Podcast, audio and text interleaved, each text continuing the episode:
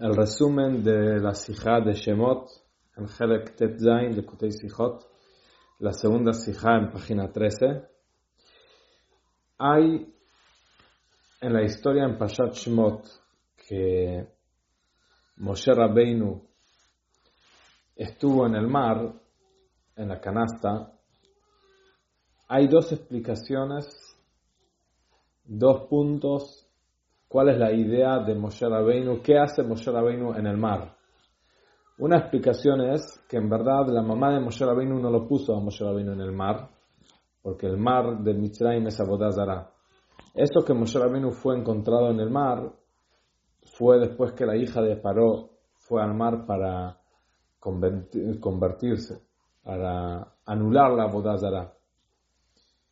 Quiere decir que el estado de Moshe Rabbeinu en el mar es anular Abodazara. Tiene que ver con anular Abodazara. Otra explicación, qué es lo que pasó en respecto a Moshe Rabbeinu en el mar, es que en ese momento se anuló el decreto de Paró de tirar a los chicos al mar. Entonces, estos dos puntos, el anular la Abodazara de Mitzrayim y el que se anuló el decreto de Paró cuando Moshe Rabbeinu entró en el mar, tienen conexión. ¿Cuál es la conexión? Para entender esto vamos a explicar cuál es la idea de tirar a los chicos al mar. El mar, el Nilo de Egipto es el lugar donde la dará de Mitzrayim, porque al ser que no llueve en Mitzrayim, todo viene del Nilo. No hay lluvia que uno alza los ojos arriba y se acuerda que hay un Dios, que de ahí vienen las cosas sino uno piensa que las cosas vienen naturales de este mundo y uno empieza ese abodazara. Paró quería que a los chicos judíos lo tiren en ese lugar, los tiren en la abodazara de Mitzrayim. ¿Y cuándo hizo ese decreto? En Mitzrayim, cuando los judíos están en Eretz Israel, no existe. Ahí brilla la verdad. ¿Cuándo paró hizo ese decreto? Cuando un judío no está en Eretz Israel. Y no solo está en Mitzrayim, sino que Jacob fallece, Yosef fallece, todos fallecen. Y ahí hay lugar al decreto. Todo tiempo que uno está en Eretz Israel, no hay lugar para decreto. Aun cuando está en Mitzrayim, pero la gente que están, son gente que vinieron de Eretz Israel, Jacob, Tzadikim, que vieron la verdad, no existe hacer un decreto. El decreto empieza cuando no hay más conexión a Eretz Israel y a santidad. Y ahí viene Paró y dicen, vamos a tirar a todos a, a la Bodazara de Mitzrayim. ¿Quién nos salva? Moshe Rabbeinu. ¿Por qué Moshe Rabbeinu nos salva? Porque Moshe Rabbeinu es el que nos da esa fe que tenemos. Cada judío tiene de una forma natural fe. Pero esa fe puede ser como el ladrón que tiene fe y roba. No le entró adentro de una forma íntima esa fe. Moshe Rabbeinu nos da que esa fe entre adentro y que nos cambie la vida. Por eso Moshe Rabbeinu nos puede salvar de la oscuridad peor que hay. Como dice el Pasuk, que Moshe Rabbeinu era pastor del ganado de Itro Kohen Midian. Itro era un goy que hizo todas las abodazará del mundo. ¿Y por qué la Torah me cuenta que Moshe Rabbeinu era el pastor de Itro, el sacerdote, el que hizo todas las abodazará? ¿Para qué me importa esos detalles? Para decirme que Moshe Rabbeinu tiene la fuerza de aún en una situación de itro, de una situación de abodazara, bajar abajo a fondo y anular lo negativo. Y por eso Moshe Rabbeinu es el que aún en Mitzrayim, momento que paró, tiene lugar a hacer el decreto. Pues se trata cuando no hay más Eretz Israel, no hay más divinidad, no se ve la verdad. Y ahí viene Moshe Rabbeinu y nos da esa fe de una forma íntima que nos salva de la bodazara de Mitzrayim. Y por eso los dos puntos están conectados. El punto de que Moshe Rabbeinu estando en el mar se anula la bodazara y Moshe Rabbeinu estando en el mar se anula el tirar a los chicos al mar, es lo mismo. Tienen que, conexión porque es lo mismo. El tirar a los chicos al mar quiere decir ponerlos en la bodazara de Mitzrayim.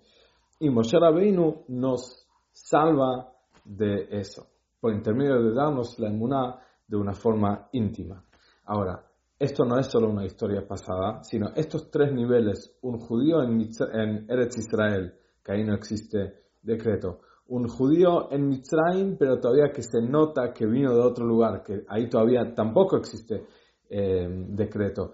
Y el tercer nivel, donde un yudí está eh, en Mitzrayim, en la oscuridad, esto lo tenemos todos los días en nuestra vida. ¿Dónde? En la tefilá, en el estudio después de la tefilá y en el trabajo después del estudio. Hay tres niveles. Un judío primero se levanta la mañana y va a rezar. Después se sienta y estudia Torah y después va a los trabajos.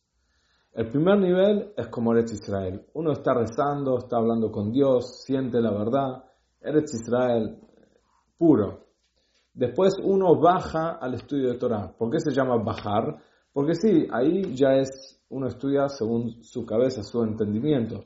Ya es una bajada pero todavía está dentro, se nota, es como el, segundo nivel donde estamos en Mitzrayim, pero Jacob vive, Yosef vive, están todos los tzadikim ahí, entonces no existe decretos.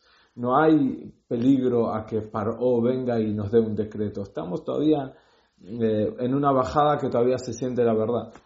El problema empieza cuando salimos al trabajo. Y ahí estamos en el mundo.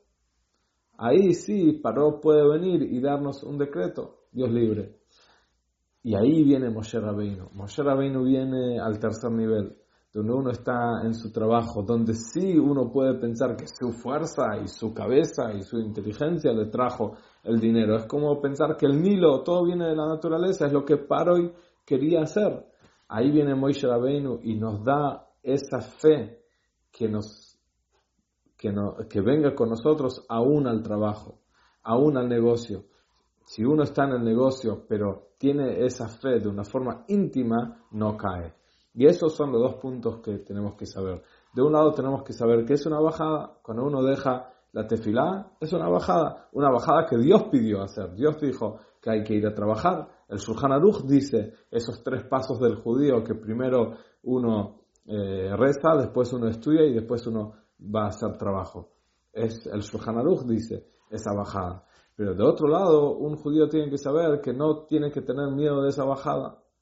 No hay que tener miedo de esa bajada, de estar dentro del trabajo y estar con todas las cosas de este mundo. Porque, porque si uno revela su Moshe Rabbeinu íntimo, si uno revela esa emuná que tiene, que esa emuná no quede solo abstracta, sino que esa emuná entre dentro de la vida del día a día, uno se, uno se salva. Uno no cae en la boda de Mitzrayim, y sale de Mitzrayim a la Geula. Y de esa Geula, Bezat Hashem, a la Geula eh, general y completa, por intermedio de Mashiach, de Karol Mamash.